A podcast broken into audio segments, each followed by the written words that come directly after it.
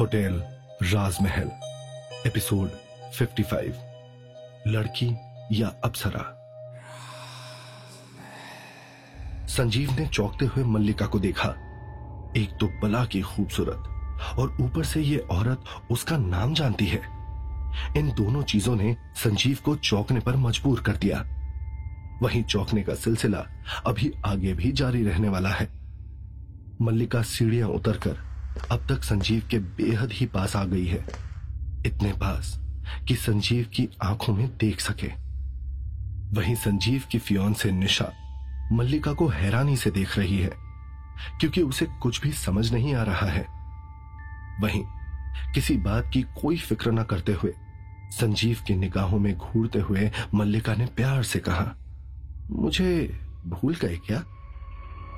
वहीं संजीव मल्लिका की तरफ़ देखते हुए सोचने लगा। अरे, इस बला की खूबसूरत लड़की को मैंने पहले कहाँ देखा है? क्योंकि ये मुझे बेहद ही जानी पहचानी लग रही है। वही संजीव को चुप देखकर मल्लिका ने आगे निशा की तरफ़ टॉन्ट करते हुए कहा, ये लड़की कौन है संजीव, तुम्हारे साथ? वही निशा हैरानी से संजीव की तरफ़ घूरते जा रही है, जैसे कि मल्लिका के बारे में सब कुछ जान लेना चाहती हो। वही निशा ने जैसे ही कुछ पूछना चाहा, विशाल ने सामने से जवाब दिया। अब ये मल्लिका जी हैं, इस होटल की मालकिन। इस पर संजीव हैरान होकर कहता है, ओ अच्छा ये बात है।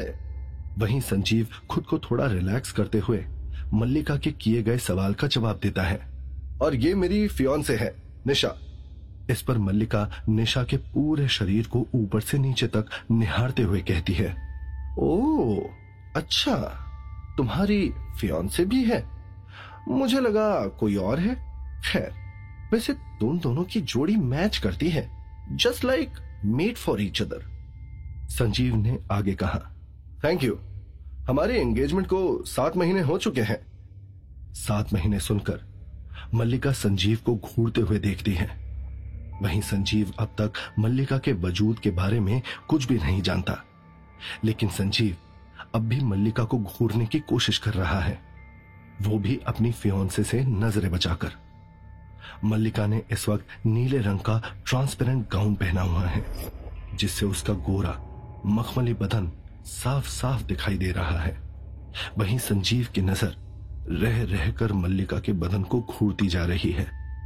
लेकिन संजीव को यह नहीं पता है कि मल्लिका उसके हर एक हरकत पर बराबर से नज़र रखे हुए है, क्योंकि मल्लिका की नज़रों से यहाँ होटल राजमहल के अंदर कुछ भी छिपा नहीं रह सकता, क्योंकि पूरा का पूरा होटल राजमहल ही उसके पूरे अस्तित्व में शामिल है। तभी अपनी तरफ़ संजीव की निगाहों को घूरता हुआ देखकर मल्लिका ने आगे पूछा, जब तुम सात आठ साल पहले गोवा गए हुए थे तब तुम्हारी फियांसे कहाँ थी? मल्लिका के सवाल पर संजीव चौंक गया। वही निशा संजीव की तरफ़ घूर कर देखते हुए पूछती है, संजीव, तुम गोवा कब गए थे? गोवा के बारे में तो तुमने कभी मुझे नहीं बताया? संजीव ने अपनी तरफ़ से सफ़ाई देनी चाहिए।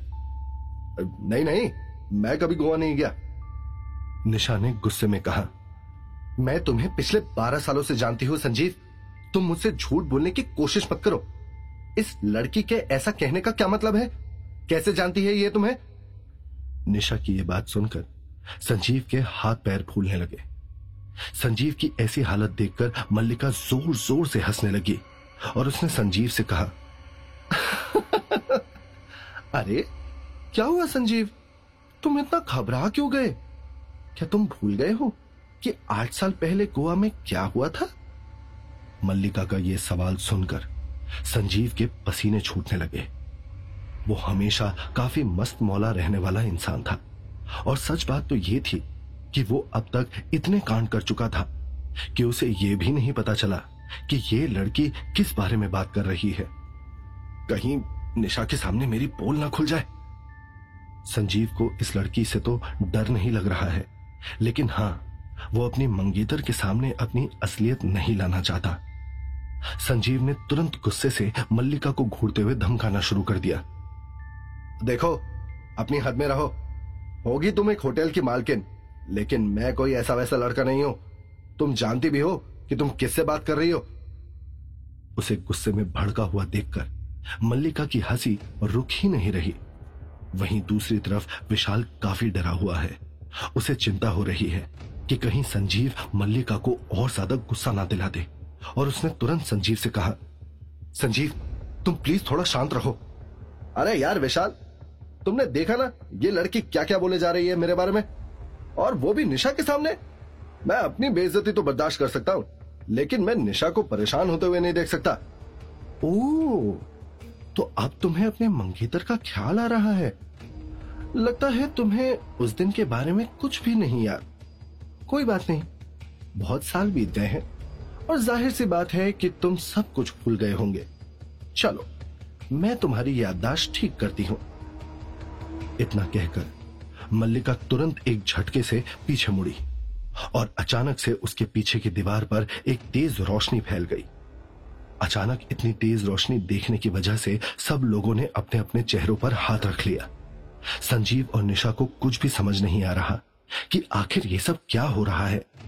वहीं विशाल भी ये सब देखकर काफ़ी कंफ्यूज हो गया है।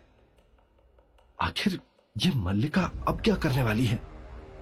दीवार पर पड़ रही उस तेज रोशनी में अचानक से कुछ लोगों की परछाई नज़र आने लगी। विशाल, संजीव और अमन अपने तीन और दोस्तों के साथ गोवा के एक बीच पर, लकड़ी के बेंच पर बैठकर हँसी मज़ाक कर रहे हैं। अरे, इस विशाल से तो ठीक से लड़कियों से बात भी नहीं होती। ये तो लड़कों के नाम पर धब्बा है, धब्बा। याद है, इसके कॉलेज की वो लड़की जो इसके पीछे पागल हो गई थी? मैंने इससे कितनी बार कहा कि जाकर ऐश कर, थोड़े मज़े ले। लेकिन ये ठहरा बेवकूफ़ का बेवकूफ़। इसकी जगह अगर मैं होता ना तो उस लड़की को इतनी आसानी से नहीं जाने देता। और इस लल्लू को देखो, ऐसे ही छोड़ दिया उस लड़की को। संजीव ने ग्रुप में बातें करते हुए कहा। उसकी बात सुनकर विशाल ने जवाब दिया हाँ कम से कम मैं तुम्हारी तरह ज़बरदस्ती उनसे चिपकता तो नहीं हूँ। ये तो जहाँ लड़की देखी वहीं लट्टू। हाँ यार संजीव, तुम तो बहुत पहले से सब लोगों के बीच मशहूर हो। ऐसी कोई लड़की नहीं है जिसे संजीव पटा ना पाया हो। उनके एक और दोस्त सनी ने कहा अबे यार, लड़कियाँ होती ही इसलिए हैं। आखिर उनका हमारी ज़िंदगी में और काम क्या है? भगवान ने उन्हें इतनी अच्छी बॉडी और चेहरा इसलिए दिया है ताकि हम लोग भी अपनी टूटी फूटी बेकार से ज़िंदगी से निकलकर उनकी बॉडी से सुख ले सके। क्यों? सही कहा ना? संजीव ने ठहाके लगाते हुए कहा। अरे, वो देखो वो देखो। तभी उनके एक दोस्त मोंटी ने बीच की तरफ़ इशारा करते हुए कहा। सब लोगों ने अपना चेहरा घुमाकर उस तरफ़ देखा तो एक लड़की समंदर में पानी में नहा रही थी। उसने अपने बाल झटके से ऊपर किए और सब लोग उसका चेहरा और फिगर देखते रह गए। वो ऊपर से नीचे तक भीगी हुई थी और सूरज की रोशनी उसकी बॉडी पर चमक रही थी। उसने व्हाइट कलर की काफ़ी हॉट बिकनी पहनी हुई थी और उसकी परफेक्ट बॉडी उस बिकनी के अंदर शानदार लग रही थी। संजीव अपनी कामुक निगाहों को उस लड़की पर डालते हुए कहता है यार क्या मक्खन जैसी टांगे हैं? बिल्कुल सफ़ेद। इस पर तो फिसल जाने का दिल करता है। लड़की है या कोई अप्सरा? उसका पूरा बदन किसी रेशम की तरह सॉफ्ट और मुलायम लग रहा था। उसकी गोरी स्किन पर हल्की रेत चिपकी हुई थी, जिसे वो बहुत प्यार से हटा रही थी। उसके तीखे, नैन, नक्श और बड़ी बड़ी आँखें किसी को भी मदहोश करने के लिए काफ़ी थी। उस लड़की को देखकर सबकी आँखें फटी की फटी रह गई।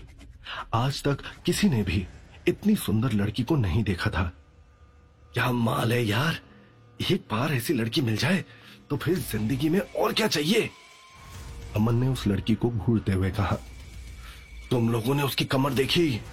है कितनी हॉट लग रही थी यार। मैं तो उसे देखकर ही पागल हो गया। अगर ये मुझे मिल गई तो पता नहीं मैं क्या करूँगा। राहुल ने अपने सीने पर हाथ घुमाते हुए कहा, तुम लोग तो जहाँ लड़कियाँ देखते हो, उनके पीछे पागल हो जाते हो। मेरी बियर खत्म हो गई है, मैं लेकर आता हूँ। क्या तुम लोगों को भी चाहिए? विशाल ने अपनी चेयर से खड़े होते हुए पूछा, सामने जब ऐसी लड़की खड़ी हो तो बियर से क्या नशा होगा यार? असली नशा तो इस लड़की के पास है। संजीव ने उस लड़की की तरफ़ देखते हुए विशाल से कहा, वहीं वहाँ बैठा कोई भी इंसान उस लड़की से अपनी नज़रें नहीं हटा पा रहा है। विशाल अपना सर हिलाते हुए चुपचाप वहाँ से चला गया। वो लड़की पानी से निकलकर बाहर आई और उसने अपनी चेयर पर रखा हुआ टावल उठाकर अपने बाल पोछने शुरू कर दिए। क्या लेग्स है यार? मैंने तो टीवी पर भी इतनी सुंदर और हॉट लड़की नहीं देखी। उसे देखकर मोंटी का मुँह खुला का खुला रह गया था। तभी वहाँ पर विशाल आ गया और उन लोगों की बातें सुनकर उसने कहा, तुम लोग अभी तक उस लड़की के ही बारे में बात कर रहे हो। हम लोग गोवा में आए हैं और हमें एंजॉय करना चाहिए। कुछ टाइम के लिए इन सब बातों को छोड़ देते हैं ना? यार विशाल, तुम इतने बोरिंग क्यों थोड़ा तो अपने आप को खुला छोड़ो। देखो दुनिया में कितनी सारी लड़कियाँ हैं। और ये सब सिर्फ़ तुम्हारे लिए है। तुम जिसे चाहो, उसके साथ एंजॉय कर सकते हो। अपने आप को इस तरह रोको मत यार। संजीव ने विशाल के कंधे पर हाथ रखकर उसे समझाते हुए कहा सॉरी यार, लेकिन ये सब मेरे बस की बात नहीं है। इतना कहकर विशाल आराम से अपनी बियर पीने लगा। वो सब लोग पूरा दिन बीच पर खेलते और टहलते रहे। और रात को गोवा के एक लग्जूरियस क्लब में पार्टी करने के लिए चले गए। वहाँ पर काफ़ी लाउड आवाज़ में गाने बज रहे थे और सब लोग डांस कर रहे थे। वहाँ का माहौल काफ़ी मज़ेदार और मस्ती भरा था, जिसे देखकर वो सब लोग काफ़ी खुश हो गए। वो लोग अभी क्लब के बार के पास पहुँचे ही थे कि तभी उन्होंने देखा कि वही लड़की अपनी दो सहेलियों के साथ वहाँ बैठकर शराब पी रही थी। अरे, ये तो वही सुबह वाली लड़की है ना? अमन ने उस तरफ़ इशारा करते हुए सब लोगों से कहा, कहाँ पर कौन सी लड़की? विशाल ने पूछा। अरे वही, सुबह व्हाइट कलर की बिकनी वाली। तो चलो, आज अपनी किस्मत आजमाते हैं और इन्हें डांस करने के लिए इनवाइट करते हैं। संजीव ने उन सब लोगों को आइडिया दिया। हाँ हाँ चलो चलो चलो। उसकी बात सुनकर सब लोग काफ़ी ज़्यादा एक्साइटेड हो गए। नो नो थैंक्स बट मैं यहाँ पर बैठकर आराम से अपनी विस्की एंजॉय करूँगा। Excuse me one bourbon whisky on the rocks इतना कहकर विशाल आराम से बार टेबल की एक चेयर पर बैठ गया। ये विशाल हमेशा सारा मूड खराब कर देता है। अरे छोड़ो इसे यहीं पर। और हम लोग चलते हैं उन अप्सराओं के पास। राहुल ने अपने दोनों हाथों को आपस में मिलाते हुए कहा। कुछ ही देर के बाद वो सब लोग उन लड़कियों के टेबल के पास पहुँच गए। उन्होंने देखा कि वो लड़की एक के बाद एक ड्रिंक्स पी रही है और वहीं पर बैठे बैठे म्यूज़िक एंजॉय कर रही है। क्यों ना हम लोग कुछ ऐसा करें जिससे ये लड़के हमारे साथ खुलकर एंजॉय कर पाए? संजीव ने अपने बाकी दोस्तों से पूछा। खुलकर एंजॉय कर पाए मतलब? अरे मतलब हम लोग भी उन्हें यहाँ गोवा में जन्नत की ऐश कराएँ और अपने वेकेशन का पूरा फ़ायदा उठाएँ। संजीव ने जवाब दिया। लेकिन हम लोग ऐसा कैसे कर पाएँगे? ज़रूरी थोड़ी है कि ये लड़कियाँ हमारी बात मानेंगी? अमन ने संजीव से पूछा। मेरे दिमाग में एक आइडिया आ रहा है, लेकिन इस प्लान में तुम लोगों को भी मेरा साथ देना होगा। क्यों ना हम इस लड़की की ड्रिंक में ड्रग्स मिला दे? उसके बाद इस लड़की को कुछ होश नहीं रहेगा, और ये वही करेगी जो हम चाहते हैं। संजीव ने अपने दोस्तों से कहा, ओ संजीव, तुम पागल तो नहीं हो गए हो? ये कैसी बात कर रहे हो? ड्रग्स वो भी छुपाकर अरे पुलिस पकड़ ले जाएगी। जेल में कब जवानी बीत जाएगी पता भी नहीं चलेगा। संजीव की बात सुनकर अमन काफ़ी डर गया और उसने संजीव से कहा, अरे कुछ भी नहीं होगा यार। मैं तुम्हें बता रहा हूँ ना, ये मेरा फ़र्स्ट टाइम थोड़ी है। और वैसे भी, गोवा में लड़कियाँ यही सब करने तो आती है। तुमने देखा नहीं था कि इसने सुबह कितनी सेक्सी बिकनी पहनी हुई थी? आखिर कोई अच्छी लड़की इतने छोटे कपड़े पहनती है क्या? संजीव ने अमन की बात का जवाब देते हुए कहा, बात तो तुम्हारी ठीक है संजीव, लेकिन हम लोग ये सब करेंगे कैसे?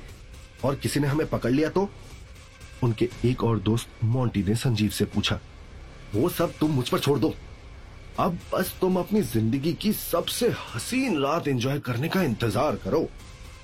ये कहते हुए संजीव के चेहरे पर एक हैवानियत भरी स्माइल आ गई, जिसे देखकर कोई भी बता सकता है कि उसके दिमाग में किस तरह के ख्याल आ रहे होंगे। तभी अचानक से दीवार पर पड़ रही वो रोशनी गायब हो गई और सब लोगों को ऐसा लगा जैसे वो किसी सपने से बाहर आ गए हों। ये सब देखकर संजीव का मुँह खुला का खुला रह गया। होटल राजमहल में तेज हवाएँ चल रही हैं, मगर इसके बावजूद भी संजीव का चेहरा पसीने से तरबतर हो चुका है। वो घबराहट से कांपने लगता है। और अचानक से लड़खड़ा कर दो कदम पीछे हट जाता है। विशाल और अमन भी इस पूरी कहानी को देखकर हैरान रह जाते हैं। विशाल को कुछ समझ नहीं आता कि आखिर ये सब हो क्या रहा है। मगर अमन को सब कुछ याद आ जाता है।